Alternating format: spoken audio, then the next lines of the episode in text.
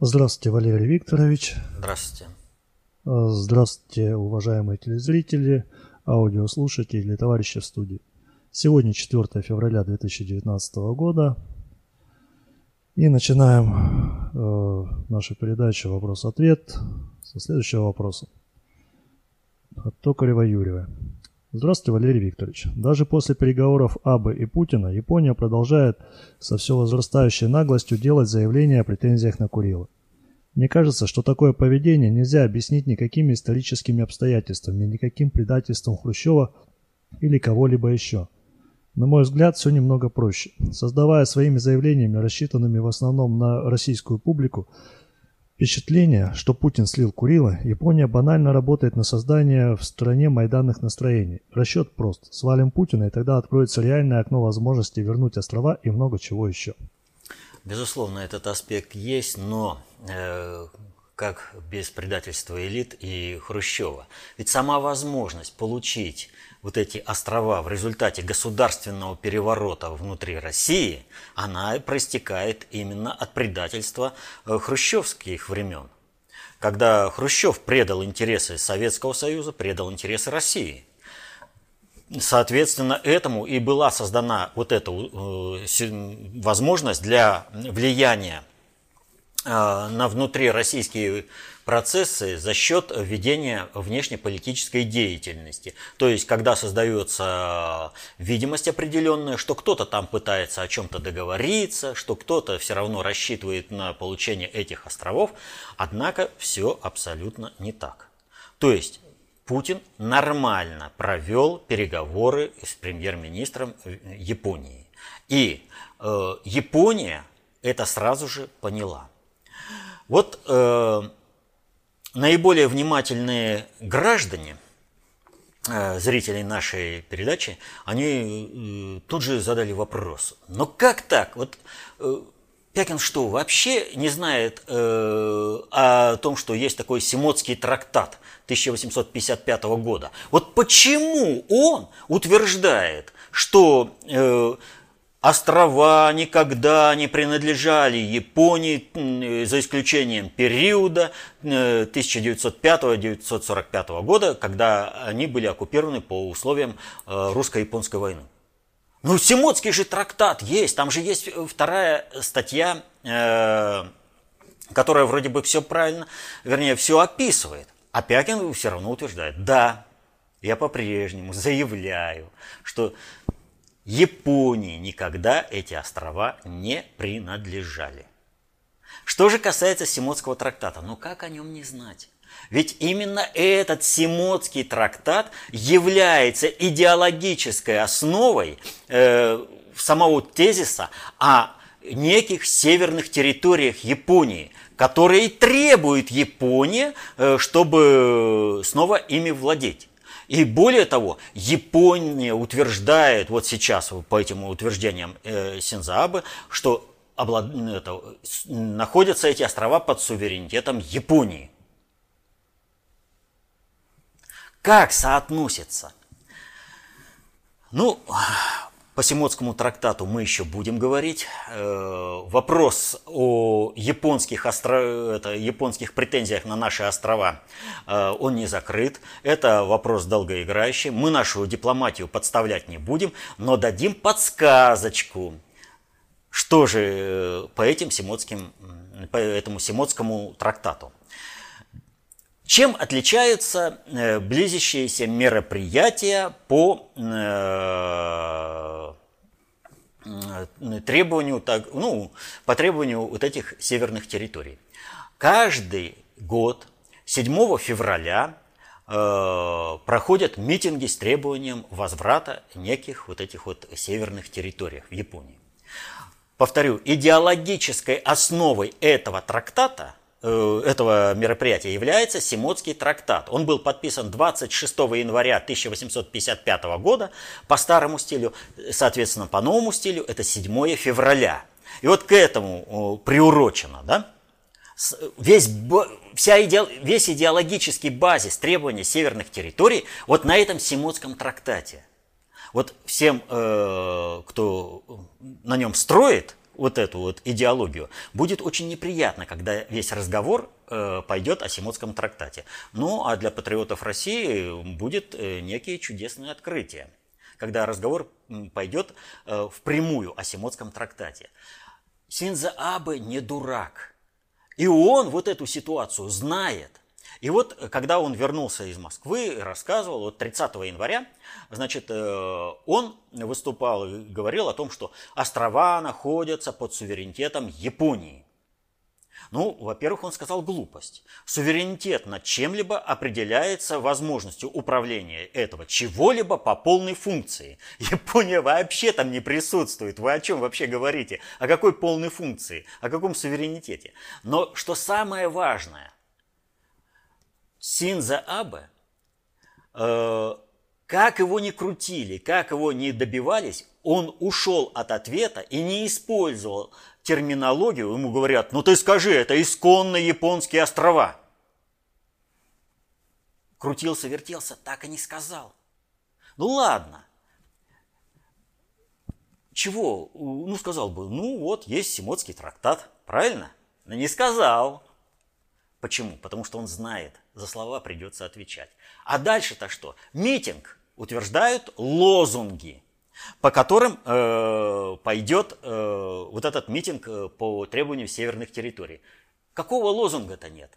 Незаконной оккупации.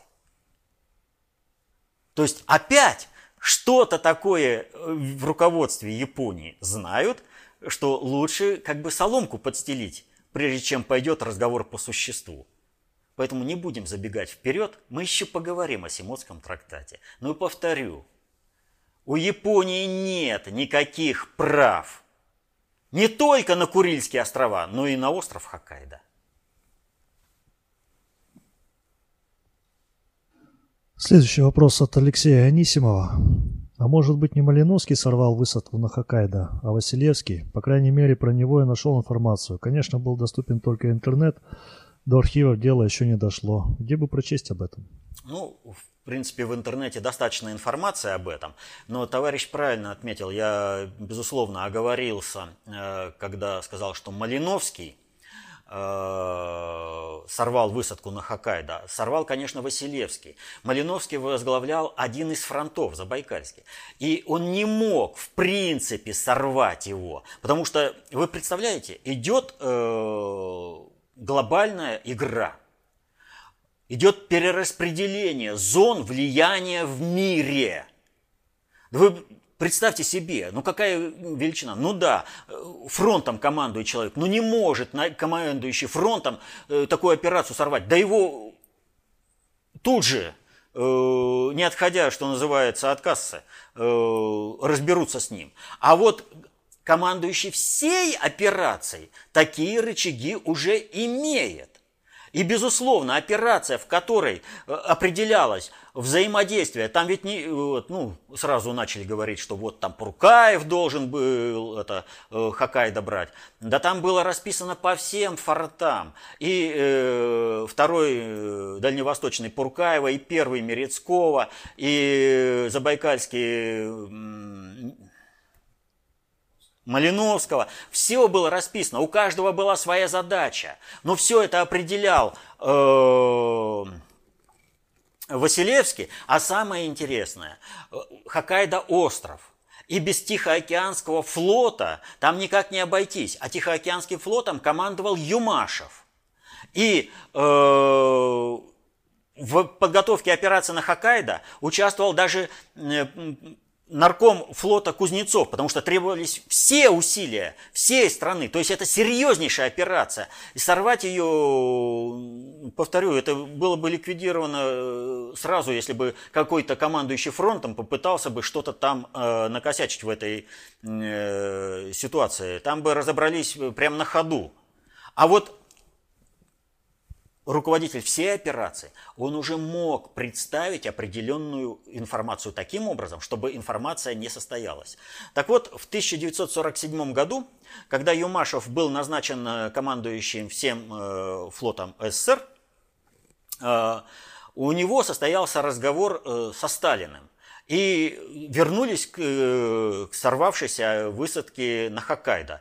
И тогда Юмашев э, Сталину сказал, говорит, да, по тому плану, который Василевский предлагал, высадка на Хоккайдо не, э, это, была невозможна. Но у меня-то, говорит, было другое предложение. Я его докладывал на совещании, что вот так, так, так, мы все, у нас все получается. Вот. И, в принципе, я готов был и доложить вам. Но Василевский мне в приказном порядке запретил эту информацию где-либо поднимать. И тогда Сталин сказал, ну, говорит, надо было либо через голову командующего мне доложить тогда об этом. Ну, а тут, в общем-то, он ему сразу сказал, игра слишком большая, можно было и голову потерять.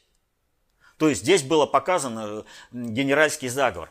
Так вот, э, о чем идет речь? Почему э, там вот э, как бы вот и оговорка-то стала возможным? Дело в том, что непосредственно для дальневосточной вот этой операции, которую называют советско-японская война в некоторых источниках, вот, были собраны командующие с весьма неоднозначной биографией. Ну, однозначной биографии, можно сказать, ни у кого нет, но весьма специфическая у всех. Э, скажем, у Пуркаева до его отправки командовать Дальневосточным фронтом, есть проблемы. Там, в общем-то, историю изучить. Но вот Малиновский, он э, не мог не быть непричастным к отдаче приказа использования применения оружия во время новочеркасских событий в 1962 году. Вот. То есть э, вот о чем э, речь шла. То есть люди э, весьма такие, как ну, специфичные. А Василевский в 1988 году прямо обвинил Сталина в том, что вот война стала возможным, Гитлер э, напал на Советский Союз только потому, что Сталин провел чистку э, командного состава Красной Армии от троцкистов. Вот я в каком плане. То есть не то, что в прошлом, а то, что когда их подбирали, то подбирали э, по определенным признакам, что они будут соучаствовать в определенной э, глобальной политической операции. Юмашев в этой ситуации был из непроверенных кадров, и главное, его нельзя было заменить. Он э, по данности был командующий Тихоокеанским флотом. И именно он фактически-то и слил информацию, э, которая позволяет говорить о том, что э, был заговор генералов с целью сорвать высадку на Хоккайдо, с целью подставить Советский Союз в более зависимое положение по отношению к нашим англосаксонским партнерам и союзникам так называемом во Второй мировой войне. То есть мы фактически выполнили э, роль обезьянки, которая должна была таскать каштан э, из огня для своего хозяина. Мы разгромили японскую армию, а всеми политическими дивидендами воспользовалась именно наши англосаксонские союзники. И ту зону оккупации, которая предусматривалась э, для Советского Союза по Ялтинско-Потсдамским договоренностям, она не сработала. В результате этого мы получили э, серьезный ущерб э, всей нашей внешнеполитической деятельности и устойчивости в мире. Вот. Вот о чем, конечно, шла речь. Безусловно, э, не Малиновского я там имел в виду, хотя вот показатель, вот именно какие качества требовались для того, чтобы люди соучаствовали вот в этом глобальном акте. И в этом отношении ведь нужно что понимать? Э, в 1947 году, в котором, кстати, Юмашев-то и был назначен э, командующий флотом, э, был раскрыт заговор генералов против Сталина. Э, по этому заговору в 50-м году были расстреляны так проходные фигуры, самые болтуны, типа генерала Гордова, э, разжалованного маршала Кулика, э, интереснейшая биография, в общем-то, предателя, и как он накосячил и в руководстве главным артиллерийским управлением. Это хорошо, кстати, описано у Грабина – в оружии победы. Вот. Да и его поведение Кулика в начальный период войны, которое, кстати, и привело -то к тому, что он из маршалов был, рожал он в генерал-майоры, потом Жуков добился повышения до генерал-лейтенанта, а потом он опять был разжалован в генерал-майоры, потому что он постоянно выступал Э, против Ленина и Сталина и государства, а своими практическими делами он не мог подтвердить даже генерал-майора. Вот. Э. Так вот, таких вот людей, э, их расстреляли. А дальше-то заговор не пошел. А почему? Потому что в это время Сталин занимался изучением того, как стала возможна катастрофа 41 и 42 года летних кампаний э, вермахта из э, фашистской Германии 41 и 42 года, которые они нанесли нам поражение. Для нас это катастрофа, а для них победное шествие. Вот э, э, шло изучение.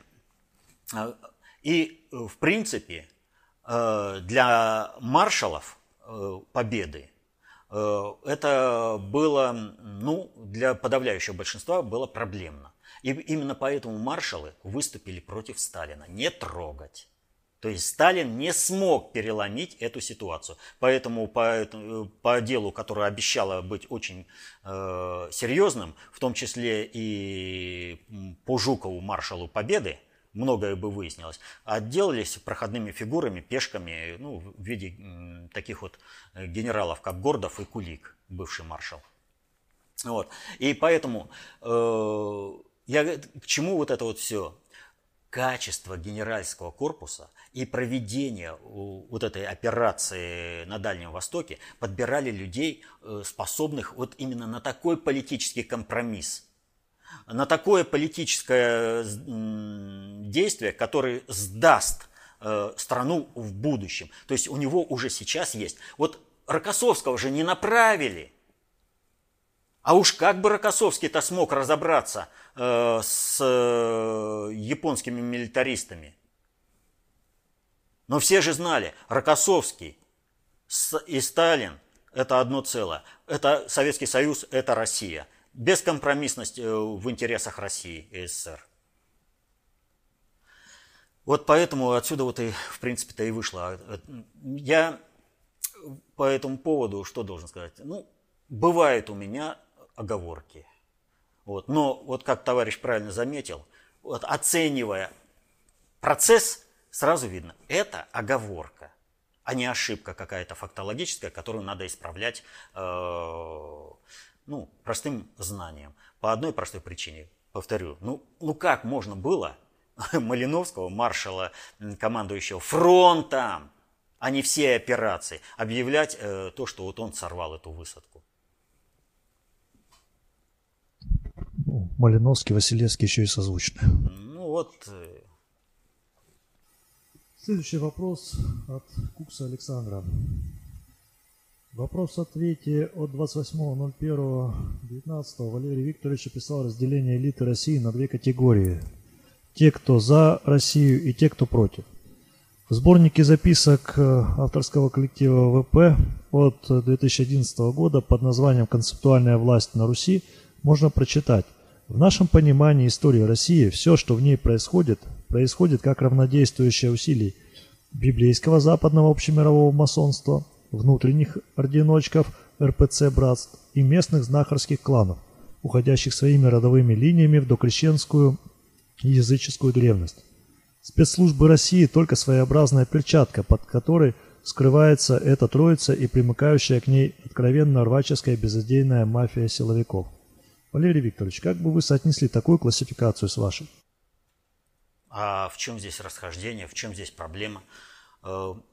Э, методологические принципы формирования кланово-корпоративных группировок, э, они не расходятся э, с тем, что есть множество вот этих группировок, сформированных вот по принципу, описанному в работе внутреннего предиктора СССР, которые по своим интересам тактическим сейчас определяются, где они смогут реализоваться, на основе существования России или на основе ее разрушения. В чем противоречие? Или что, уже дальше подумать как бы самому? Одно дело принцип формирования клановых корпоративных группировок, но их множество для решения различных задач. А другое дело – решение тактических и стратегических задач и местоположение этих клановых корпоративных группировок.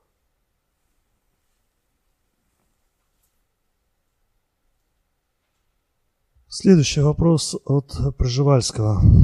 Здравствуйте, Валерий Викторович и товарищи в студии. Можно ли сегодняшний арест в Совете Федерации Рашукова, а позже и его отца в одном из офисов «Газпрома» э, как сигнал правительству Медведева о смене правил игры. Показательная реакция, как мне показалось, сегодня на прямом включении заседания правительства Медведева и Силуанова. Две бледные маски. Почему-то сразу вспомнились воспоминания Константина Симонова об октябрьском пленуме ЦК ВКПБ 1952 года. Как после разоблачительной речи Сталина в президиуме сидели Молотов и Микоян. Лица Молотова и Микояна были белыми и мертвыми. Цитата. Нет, это не смена правил игры. Я об этом неоднократно уже говорил, что всем вот этим работающим на интересы американской страновой элиты, всем подпиндосникам в России – если они сейчас не одумаются, не пересмотрят свое поведение, не будут работать э, в связи с коррекцией, введенной глобальным предиктором, придется отвечать. И обрезать их будет не Путин, будут обрезать э, глобальный предиктор. Оттуда придет карающий меч, потому что они влазят своими мелочными делами вопросы глобального уровня значимости, будущего цивилизации на планете Земля. И они будут решать вопрос с этими людьми. Я уже неоднократно говорил, что Генеральная прокуратура это вообще в любой стране мира это инструмент проведения управления глобального предиктора. Это надгосударственный. И вот посмотрите, нигде ничего никак, и вдруг – ну вот казалось бы, ну пришел один э, от Следственного комитета и сказал и все. Но Чайка-то от Генеральной прокуратуры пришел и постоял. Он показал, откуда удар прилетел. Кому прилетел? Всем, кому нужно, все должны понять. Вы, работая на интересы американской страновой элиты, влезли в круг вопросов, которые ставят э, э, под угрозу саму жизнь на планете Земля, и вас будем обрезать. И вот, ну что такое Рашуков? Да это ничто, и звать его никак. Это, ну, в полном смысле баран. Таких баранов глобальный предиктор и американские страновые элиты э, в России наделали много. Это люди, которые должны выполнить определенную роль управленческую и которых потом э, отдадут на съедение. И в случае чего, э, когда, чтобы, ну, когда элита залезла туда, куда не надо, этого барашка отдают на съедение, чтобы вся кланово-корпоративная группировка уцелела. Ну, на ошибку. И вот этих, э, они думают, они ухватили там Бога э, за бороду, они там все крутые, им дают деньги, но через них решают управленческие задачи. Через Арашуковых решался вопрос, э, э, так скажем, национального возбуждения Кавказа. Смотрите, когда прилетела задача. Когда э, в The Hill газете для конгрессменов Соединенных Штатов вышла э, статья глупая, там это ничего, в общем-то, не понимающего в управлении, но ставящая принципиальный вопрос. Называется статья «Управляя распадом России». И там было сказано, у России есть ахиллесова пята, э, это э, национальное устройство, есть национальные регионы. Вот именно там мы этот вопрос, и, э, вернее, там мы Бузу поднимем и Россию таким образом разрушим. Вот посмотрите, устойчиво бьются по одной э, кланово-корпоративной группировке, э, фамилию не будем называть пока, вот, но все, кто знает, кто стоит за Мамаевым и Кокориным, э, и он же стоит за Арашуковым, вот он вписался совсем не туда. И вот эта вся группировка вписалась совсем не туда. Разделаются так, что мама не горюй. Все, кто, все подпиндосники, которые ввязались в заговор против Путина с целью совершения государственного переворота и развязывания гражданской войны, они будут обрезаны теми, кому они сейчас думают, что они преданно служат. Потому что инструментарий, повторяю, выбирался самый отстойный самый тупой. Их специально раскручивали вот на такое, вот они там все, хозяева жизни, им учиться не надо, денег море, властные возможности. Им давали это все для, под реализацию простейшей задачи. Быть э, вот этим э, фронтменом, э, вывеской, и в случае чего им можно откупиться. Им им по жизни совершенно никто ничего и давать не собирался. Их просто содержали с внешней вывеской такой, что они типа успешные, предприимчивые, чтобы на них ориентировались, чтобы они были именно э, организаторами, которые проводят чужую управленческую задачу. Они сами ничего не решали. Они инструментарий. Вы биографии-то их почитайте. Их же просто вот выдернули для того, чтобы потом э, спалить э, в огне вот этой э, вот этих вот социальных катаклизмов, их никто не планировал, чтобы они были кем-то. Их брали под эту самую задачу. В случае чего ими рассчитаться. И ими рассчитались. Но это не означает, что не придут ГП, Генеральная прокуратура или глобальный предиктор не придет за теми, у кого на службе были вот эти Арашуковы и другие, как, например, в Росгеологии придут за всеми. Потому что, еще раз говорю, вопросами жизни цивилизации на планете Земля никто рисковать не будет. И если не одумаются Силуанов с Медведевым, и за ними придут. И придут жестко. И то, что пришли в государственный орган, это показать всем, кто управляет процессами и кто они по отношению к этим процессам и субъекту управления. Поэтому там сенаторам, пока они не поняли, за кем пришли, было очень неуютно. Потому что меняется система управления. Они были внедрены сенаторами на той системе управления. Меняется система управления России. Соответственно, этому будут приходить за каждым. Кто не осознает что надо вести себя по-другому. И вместо того, чтобы быть подпиндосником, нужно уже бежать и делать перед Путиным ку. Потому что Путин знает, с кем он ведет диалог. А вот эта вся шпана, она не знает. Более того, я уже неоднократно говорил, вот э, нот есть, да, Федорова. Для чего создан? Для поиска диалога субъектом глобального управления. Глупо ищут, не могут выйти, не понимают они этих вопросов, не знают, но с нами консультироваться не хотят. Но это их вопрос.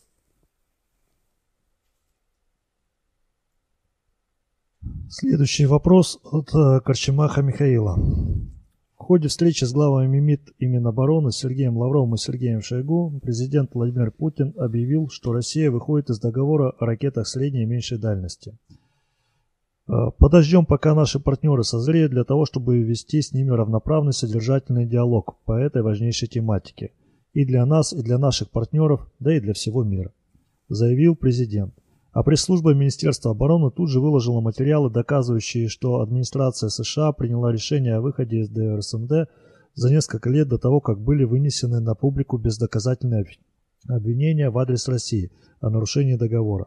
Получается, что наши давно знали о планах США и просто давали партнерам поглубже завязанность во вранье? Нет. Вопрос опять же в наших элитах. Вот у нас сегодня весь разговор вокруг элит идет. Что качество элит во времена Сталина, что качество элит во времена Брежнева, что сейчас э, современное качество элит, вот только что о сенаторах говорили, да. Вот э, вы там неполную цитату привели из того, что сказал Путин. Ведь перед тем, как он сказал, подождем, пока наши партнеры созреют, он сказал, прошу, чтобы э, оба ведомства впредь не инициировать никаких переговоров. Вот о чем он сказал. Ведь почему мир э, просто катится бешеной скоростью э, в ядерную э, катастрофу, вот, военную катастрофу. Потому что Соединенные Штаты, уверенные в том, что подпиндосники здесь, в стране, у нас, в России, сделают все возможное, чтобы никакой ответки не прилетело ни Соединенным Штатам, ни в Европу, что вот эти подпиндосники, они здесь сдохнут во имя интересов Соединенных Штатов, но не допустят никакого ответа.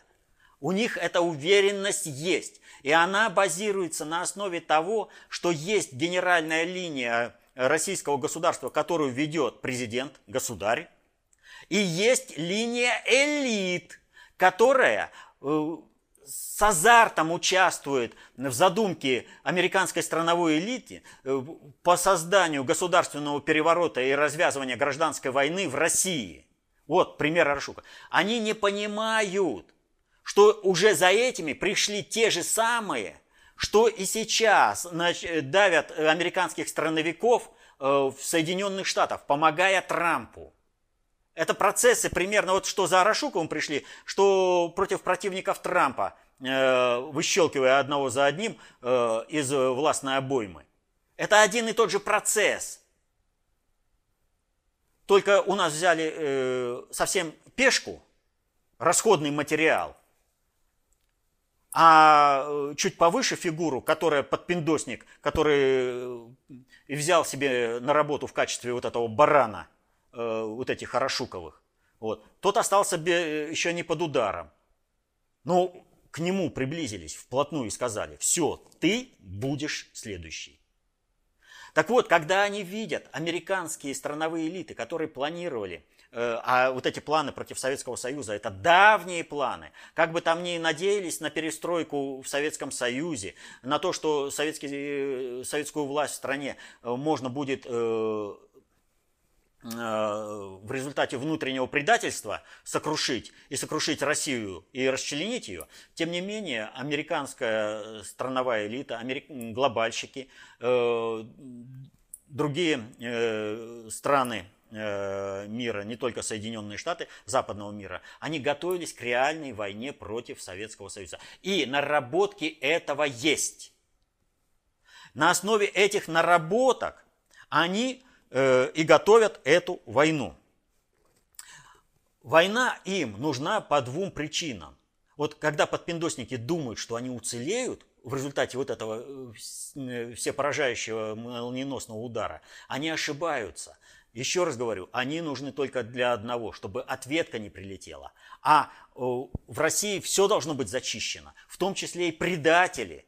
Они, э, почему они должны быть зачищены? А потому что пока они здесь, значит, э, вроде бы государство не ожидает удара. И эти честно работают на то, что удара не будет. А вот как, если Соединенные Штаты им хоть что-то намекнут, что удар будет, они же на бизнес-джетах на своих разлетятся – и тогда удар наносить по России нельзя, потому что ответка прилетит, не будет инструмента погашения вот этого ответного удара. Вот. Поэтому они все приговорены к уничтожению здесь. Но своим желанием договориться, сдать, они юлят, они ищут какие-то межведомственные контакты. Роскосмос, как же мы будем исследовать космос, если мы не будем э, за уши тянуть американцев? Да, они не смогли ничего, ни двигатели разработать, ни луноходы, марсоходы не умели разработать. Мы им все дали, но как же мы дальше-то будем исследовать, если мы за свой счет не будем э, накачивать их авторитет? Ведь все бараны же в мире думают, что и барсоход это американское изобретение – Элиты, возглавляющие различные ведомства, находят возможности как-то маневрировать и искать. Есть такие же варианты и в Министерстве иностранных дел, и в Министерстве обороны. Ключевые министерства по обеспечению безопасности э, страны и по обеспечению политики, проведения государственной политики в мире. Если эти два министерства прекращают всякие контакты, всякое инициирование переговоров э, с теми, кто угрожает э, будущему России, то это полностью множит на ноль все остальные министерства и ведомства, которые будут там делать ку перед американцами. Все. Они бесполезны. Без этих двух министерств ничего. То есть фактически Путин запретил вот эту деятельность, которая дает э, надежду американской страновой элите, что она может нанести удар, уничтожить Россию и население России, и при этом уцелеть сама в будущей войне. Путин уже предупреждал. Не смейте, мы, конечно, умрем, но попадем в рай, а вот вы сдохнете. Они сдыхать не хотят. Поэтому нужны такие переговоры. Пока такие переговоры инициативно от Министерства иностранных дел, от Министерства обороны шли, под это дело можно было и другие переговоры вести. Нет этих переговоров, все. Американской страновой элите ловить в России нечего. А под пиндосником это государственная измена. Вот о чем идет речь. Вот главный посыл, который сделал Путин – больше не будем договариваться никак, инициировать никак. Мы не будем своими действиями наращивать угрозу глобальной ядерной войны, в которой будет, э, сгинет все человечество. С одной стороны, Путин запрещает переговоры сепаратные вот этих ведомств, с другой стороны, глобальщики приходят за теми, кто планирует государственный переворот в России. Все нормально идет. Следующий вопрос от К. Артура плюс 61. Почему именно сам Трамп занялся свержением, свержением Матура? Ведь они оба работают на интересы ГП. Правильно ли я понимаю, что это сценарий, при котором Трамп намеренно дискредитирует США перед всем миром, выведя в открытый режим свержение законного правительства другой страны, чтобы даже слепой это увидел? При этом Венесуэла должна устоять и показать всему миру, что доминирование США закончилось. Кроме того, изначально свержением Мадура занимались страновики, и у них, естественно, были другие цели. А Трамп вмешался и все переформатировал под свои интересы? Э, Трамп переформатирует не под свои интересы, а под общемировые интересы, поскольку э, более-менее мирное, э, не кровавое переформатирование Соединенных Штатов и недопущение мировой э, ядерной войны – это в интересах всего населения планеты Земля. А вот страновая элита США, она не понимает, э, что своей внешней политикой они вмешиваются в глобальную политику. И вообще они не понимают взаимосвязи процессов управления. Вот как это не покажется странным, но это так общий образовательный уровень для э, людей, общий образовательный уровень имеется в виду американской элиты, американского истеблишмента э, для людей уже стал очевидным. Все началось с образа Псаки. Когда я девушку Псаки защищал, говорил, ребята, да она такая же, как и все остальные американцы. Это не она самая тупая, ее назначили, а ее назначили потому, что она на уровне э, знаний и интеллекта такая же, как и все остальные госслужащие, которые приходят. И теперь это становится для всех очевидным. И именно вот в силу того, что они обладают таким образовательным уровнем, и они не понимают глобальной значимости э, своих последствий, им и нужна мировая война, которая как бы обнулит все э, долги Соединенных Штатов, и Соединенные Штаты отсидятся снова за океаном, и они потом придут и снова будут навязывать всему миру свою волю, как это было после Первой и Второй мировой войны, которые являются двумя этапами одной мировой войны, э, проходящей в 20 веке проходившей в 20 веке. Так вот, Американская страновая элита, она очень много сделала для того, чтобы переформатировать Латинскую Америку под себя, воюя против БРИКС, воюя против вообще э, э, других процессов, которые отстраивают Соединенные Штаты – они э, добились смены руководства во многих латиноамериканских странах и приведения э, этих латиноамериканских стран э, к единому общему знаменателю под Соединенные Штаты, что и выразилось в действиях Организации американских государств против Венесуэлы, против руководителя Венесуэлы, президента Мадура. Задача американской страновой элиты не влезть в войну в Венесуэлу. У них просто нечем влазить. Они уже все, что могли, э, у них везде все растрачено по всему миру. У них не хватает уже э, своих вооруженных сил везде. Задача э, у американской страновой элиты – повести события в Венесуэле аналогично событиям в Йемене, когда коалиция во главе э, Саудовской Аравии воюет против Йемена. Вот именно эту задачу э, решает американская страновая элита по отношению к Венесуэле, чтобы все Э, латиноамериканские страны увязли в войне против Венесуэлы. И тогда можно будет рулить этим регионом, забирать энергоносители даром и э, хозяйничать, как они привыкли хозяйничать э, в середине 20 века в Латинской Америке. Задача Трампа не допустить этого сценария – Потому что этот сценарий э, грозит всего, это, вот, всемирной катастрофой. Американская страновая элита не понимает этого. Что как только вы эту доминошку выбьете, у вас пойдет цепная реакция по всем странам, по всем народам, по всем континентам. И удержать мир уже на планете Земля будет ну просто вот неимоверно трудно. Вот если э, удержать от катастрофы мир после э, государственного переворота в России будет невозможно, Поэтому здесь вообще никакие компромиссы не приемлются. Э, необходимо предотвратить государственный переворот в России. От этого зависит жизнь на планете цивилизации, на планете Земля. Да? То э, после того, как таким способом пойдет э, процессы э, в, э, в Латинской Америке, удержать все-таки возможно, но чрезвычайно трудно. Очень трудно. И задача у Трампа, э, что называется, быть э, предохранительным клапаном. Когда избыточное давление, которое создали э, в Латинской Америке страновики, вышло через этот предохранительный клапан в свисток. Трамп это обеспечивает.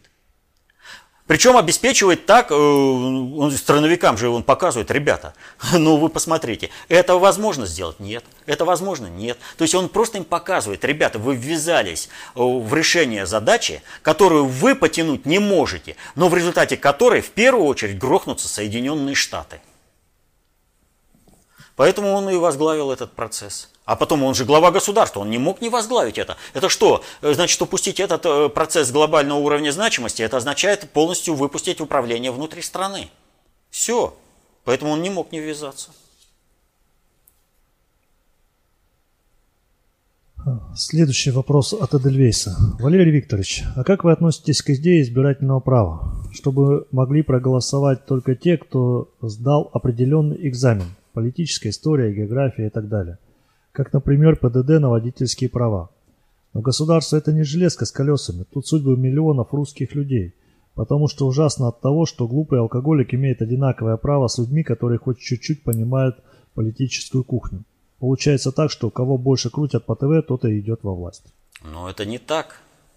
А, процесс э, управления протекает совершенно иным способом. И вот здесь стоит вопрос. Ну хорошо, экзамен. Географию будем изучать. Будем э, изучать э, физику, математику или что там. А в результате-то получается, мы понимаем процессы управления или нет? Вот сейчас мы только что говорили об американской страновой элите и э, процессах управления в отношении Венесуэлы. Мы весь э, этот выпуск говорим о том, как элиты процессы управления сливали. Что, разве маршалы Победы плохо знали свое дело? Плохо воевали? Они вон Японию раскатали на раз. Но ключевой момент взятия Хоккайдо они не осуществили по политическим интересам. То есть для того, чтобы э, вводить какой-то экзамен – нужно знать, по какой дисциплине ты вводишь экзамен. Что такое выборы? Выборы – это выборы человека, который будет осуществлять процесс управления. Процессы управления о том, как осуществляются процессы управления сложными социальными суперсистемами, не знает подавляющее большинство всего управленческого корпуса на планете Земля. Вот американская страновая элита в своей э, э, массе, она и географию не знает, и историю не знает, но является инструментом управления. А Соединенные Штаты в, в определенной системе управления э, больше 20 лет уже являются единственным гегемоном на планете Земля. И ничего, им же не мешает э, низкий уровень образования в Соединенных Штатах. Значит, речь-то не об этом, чтобы кого-то объявить недееспособным и на основании этого лишить его избирательских, избирательных прав. А на каком основании? Потом еще нужно посмотреть, а с чего человек спивается. Ну какая социальная система э, обеспечила то, что он стал спиваться? Ведь он же родился-то не алкоголиком. Ведь э, ребенок, э, все дети рождаются талантливыми. И только потом социальная среда из одних делает бандитов, из других делает э, алкоголиков, и из третьих делает нормальных э, людей. Все зависит от того, э, в как, э, какие там песни, сказки слушал, э, с кем ты общался. Очень много здесь факторов – и говорить о том, что вот там э, кто-то спивается, э, а я там не пью, и я уже на основании этого выше. Ну, Гитлер не пил, не курил, был вегетарианцем. Не те параметры, совершенно не те. Нужно же знать, как управляются сложные социальные суперсистемы, как осуществляется это управление – вот здесь да. Экзамены, в принципе, начальные принимать надо, но для этого надо в школе уже начинать обучать людей. Достаточно общей теории управления, концепции общественной безопасности. Но против этого выступает вся элита. Они сами ничего не знают, как управлять сложной социальной суперсистемой, как э, взаимодействуют кланово-корпоративные группировки, как их разводят, как за счет этого уничтожаются страны и народы. И не хотят, чтобы люди это знали. Поэтому спасение утопающих – дело рук самих утопающих. Самим придется осваивать все это новое знание. Опять же экзамен. Это что, априори признать, что вот этот управленческий корпус, дееспособный, вот доведший страну до такого катастрофического состояния, он такой дееспособный, что ему можно доверить принятие экзаменов – Сначала нужно перестроить всю систему образования. Воспитывать людей на новом знании, давать им методологию познания. А уже потом спрашивать с людей. Но это опять же э, вопрос э, будущего. Как будет э, оформлено управление обществом. Но тем не менее, вопрос э, знания об управлении сложными социальными суперсистемами, он стоит насущно для всех. Сейчас уже надо знать. И вот люди правильно, в принципе, не с того, не с того конца, но правильно подошли же, э, вернее, к правильной проблеме подошли. Ведь когда выбираем, мы же должны осмысленно выбирать. Вот если принимают, э, дают водительские права, да, то машину как водить, как дорожные знаки э, понимает, разметку там, да, правила дорожного движения знает. Мы же это принимаем. А сейчас-то мы чего будем? На основании чего принимать решение? На основании простейшего знания географии? Ну, он может знать великолепно географию, но ничего не понимать в процессах управления. И он выберет ровно того, которого будут показывать по телевизору. Больше всего – Потому что он вообще ничего не понимает. Я вот встречаю на одном таком вот шоу, да, там э, ну, смешно бывает некоторых аналитиков слушать. Вот э, есть у нас одна женщина, представитель Атлантического совета. Вот когда она начинаешь говорить, э, начинает говорить, то понимаешь, что звучит оглушительная пустота. Она произносит красивые фразы, красивые слова, э, смысла которых не понимает вообще. Она рассуждает о проблемах, о которых не понимает вообще. Но она красиво говорит. И таких вот ну, на телевидении аналитиков. Поэтому сначала нужно давать знания, а уже потом принимать какие-то экзамены. А уж э, лишать э, кого-то избирательного права, э, кого-то говорить, ты неполноценный, а ты полноценный, ну это неправильно. Только за асоциальные проступки, недееспособность, вот, может быть лишение вот этого избирательного права. Ну, еще в элитных школах у нас ватниками называют те, кто за родину выступает. Вот, э, да, я понимаю, это как объяснить вот это элите. Не лучше ли пойти к элите и ей все объяснять? А ей не интересно все вот это. Они в своей кланово-корпоративной группировке состоялись. И им, кто приходит со стороны и говорит, ну люди, посмотрите, что у вас за окном вашего персонального кабинета или вашей персональной машины, их это раздражает. Сложилась определенная элитная группировка, которой вообще вот это все неинтересно. Они не услышат. Вот с чем вы к ним не придете, они не услышат. Потому что их эта жизнь не касается. Они живут в параллельном мире. И, соответственно, этому, как их может эта жизнь коснуться? Как Арашуков, когда за ними придут. Не надо, вот есть э, поговорка, не мечите бисер перед свиньями, да? Вот. Здесь практически то же самое. Не надо никому лезть ни с какими разъяснениями. Человеку нужно давать только то знание, которое он сам захочет взять. Но ему показали, где этот источник воды. Будет жажда, придет, сам напьется. Не будет этой жажды, ничего не будет. И один человек может привести лошадь к водопою, но и 40 человек не заставит эту лошадь пить. Только условия жизни определенных э, социальных слоев определяют, кому знание нужно, а кому не нужно. Поэтому вот вся элита где проводит э, свои, э, свое время? В элитных ночных клубах. Их не интересует учеба. Потому что, ну и что, что 6 классов образования, я сенатором буду. Система такая. Как эту систему перестроить? Те, кого давит сейчас эта среда, должны сами осваивать знания об управлении сложных социальных систем и суперсистем, и своими действиями создавать массовые статистики, которые будут вот эту систему, когда знания не нужны для управления обществом, изживать.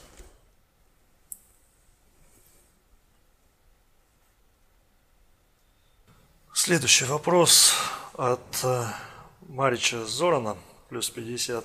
А, уважаемый друг Пякин, не могли бы вы прокомментировать балканские события в отношении Сербии и Балкана в целом? Визит Путина в Белград и предложение президента Сербии о том, что Косово, должны, Косово должно быть возвращено за стол переговоров в Совет Безопасности ООН с участием России. Статус-кво, обусловленный поддержкой США, сепаратистского руководства албанцев, с каждым днем приближает конфликт э, к реальности двух основных сербов и албанцев. Кроме того, Сербия, вероятно, внутренне находится в очень трудном времени регенерации на этапе концепции управления и, следовательно, управления управление кадры. Э, мне очень трудно понять, в каких направлениях развивается ситуация. Большое спасибо. Ситуация развивается в одном направлении. Американской страновой элите нужна мировая война. Именно в этом ракурсе они и действуют. Им нужно во что бы то ни стало запалить Европу, втянуть ее в войну. И одним из слабых звеньев – Э, в том плане, что где может э, начаться это, э, вот эта война, это является созданная специально в качестве натурного эксперимента разрушения всей традиционной Европы, вот этот албанский анклав Косово в Сербии. Сербия является историческим государством. Более того, Сербия – костяк исторического государства Югославия. которой будет восстановлена все сербские части, которые сейчас называются как-то по-другому, по какому-то религиозному принципу или еще по какому-то, я сейчас не буду об этом говорить, вот, э, они все равно исторически обречены быть одним государством. Вот после этой болезни. Задача сейчас не допустить реализации провокаций, развязывания новой Балканской войны, которая должна послужить э, очагом э, крушения всей старой Европы. То есть сейчас освобождаются массы ИГИЛ. Американцам некуда перебрасывать свою иррегулярную армию. Э, в Афганистане у них все складывается не очень благоприятно к ним, и э, уже вынуждены отбивать свой, свой командный игиловский состав у, даже у Талибана. Вот. Э, американская спецоперация была проведена в Афганистане. Когда спецназовцы американцы отбили у Талибана командный состав ИГИЛ, который взяли в плен Талибан. Им задача э, вот всю эту шваль, всю эту мразь, которая была подгонялась под ИГИЛ, под Аль-Каиду, под эти вывески, на самом деле это все иррегулярная армия США. Это собранная вся шваль со всего мира, для, которая только мечтает грабить, насиловать, убивать. Вот они были в Сирии. Сейчас им нужно вот костяк куда? Ну, конечно, к братьям-мусульманам, албанцам сюда, в Косово. Вот с этого подпалим Югославию, и дальше все пойдет. Вот здесь сейчас всем нужно объединиться вокруг Сербии и Хорватии, и Македонии, Боснии. Всем надо э, это, э, объединиться э, вокруг Сербии и не допустить развязывания вот этой войны на основе провокации. Не среагировать на провокацию, где-то, может быть, перетерпеть, но без потери своей культурной национальной идентичности. Потеря своей национальной культурной идентичности может э, привести вообще народ к гибели. И поэтому то, что Сербия даже в таком вот варианте все-таки сражалась за свое национальное государство, это показатель того, что Сербия и будущему государству Югославии, сербскому государству, быть.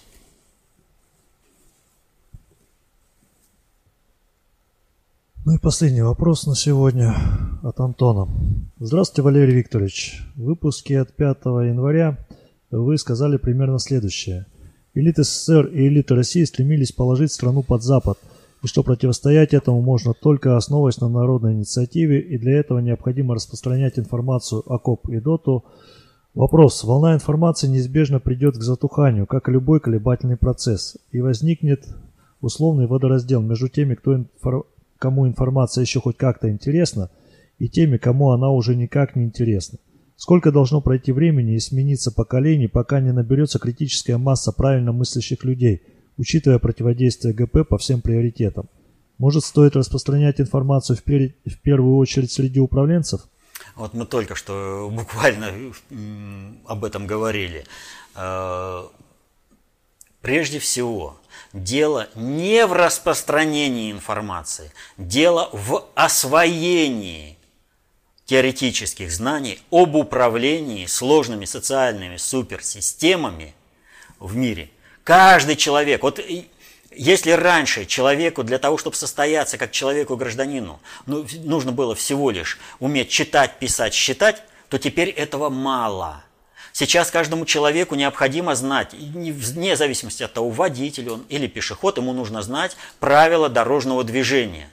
Так вот, жизнь заставляет каждого человека знать о том, как управляются сложные социальные суперсистемы, чтобы через это знание защитить интересы свои и своей семьи. Зная это, человек начинает жить творчески, и он, освоив методологию получения нового знания, всегда становится не ретранслятором, а генератором нового знания. И оно тогда никогда не затухнет.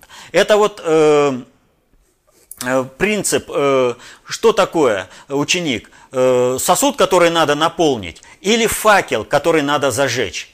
Сосуд, который нужно наполнить, он наполнился и все. И сколько бы там ни было э, нового знания, он не, никогда не, не примет в себя, да? И он э, здесь затухание, вот на основе этого идет. А если человек живет как, как факел, вот факел, он живет, пока горит. Вот человек должен всю жизнь гореть, он должен всю жизнь быть активным, он должен э, всю жизнь иметь возможность добывать новое знание, то есть обладать методологией. И задача распространения – это как раз э, предоставление возможности людям соприкоснуться с этой информацией. Но повторю, и один человек может привести лошадь к водопою, но и 40 человек не смогут заставить эту лошадь пить. Поэтому в первую очередь нужно не других заставлять, не привлекать, там, как это, э, заниматься какими-то пиар-технологиями и прочим, а самому освоить новое знание и стать источником этого нового знания для себя, для своей семьи, для своих окружающих. И по мере того, как люди становятся вот такими источниками нового знания, резонанс никогда не затихнет. Не уйдет колебание никуда. Это будет только усиливаться, усиливаться, усиливаться, пока не охватит весь мир и не придет все в гармонию. Вот как надо действовать. А попытки э, сработать э, через управленческую элиту в целях снижения э, меры кровавости грядущих событий, мы это делали, мы это шли. Элита и управленческая элита, в частности, она не хочет эти знания им комфортно на паразитировании э, на народе, на распродаже своей страны. Мы многое сделали, в том числе и провели парламентские слушания, где э, легализовали полностью концепцию общественной безопасности. И сделано это благодаря э, определенным представителям элиты, в том числе и управленческой элиты. Но это не означает, что изменилось все настроение в элите. Нужно идти всем. Нужно давать знания всем. Не должно быть исключений среди людей, кому дам знания, а кому не дам. Всем давать знания. И это знание возьмет ровно тот, кому это знание нужно. А где он будет, в элите или нет? Ну, это уже вопрос. Нравственность такая штука, что и в элите нормальные люди есть. И среди простонародья есть такие, которые э, лишь бы дорваться – про которых говорят, э, что вот был нормальным человеком, пока среди людей был, да, а стал начальником, вот сразу все и проявилось. Так что знание о концепции общественной безопасности, достаточно общей теории управления, знание об управлении сложными социальными суперсистемами нужно давать всем – но давать не на основе распространения. Вот ты возьми книжку, почитай и все прочее, а на основе собственного освоения и применения этого нового знания в жизни. Вот если вы это будете делать, то вы станете сначала авторитетом для своего окружения, и это э, окружение тоже захочет э, достичь тех же знаний, которые э, достигли вы и снизить кризисность своей жизни. И будут сами осваивать новые знания. Это последний вопрос. Поэтому читайте книги внутреннего предиктора СССР. Осваивайте новые знания. Будьте концептуально властными, защищайте интересы свои и своей семьи. Мирного неба вам над головой, счастья, до следующих встреч.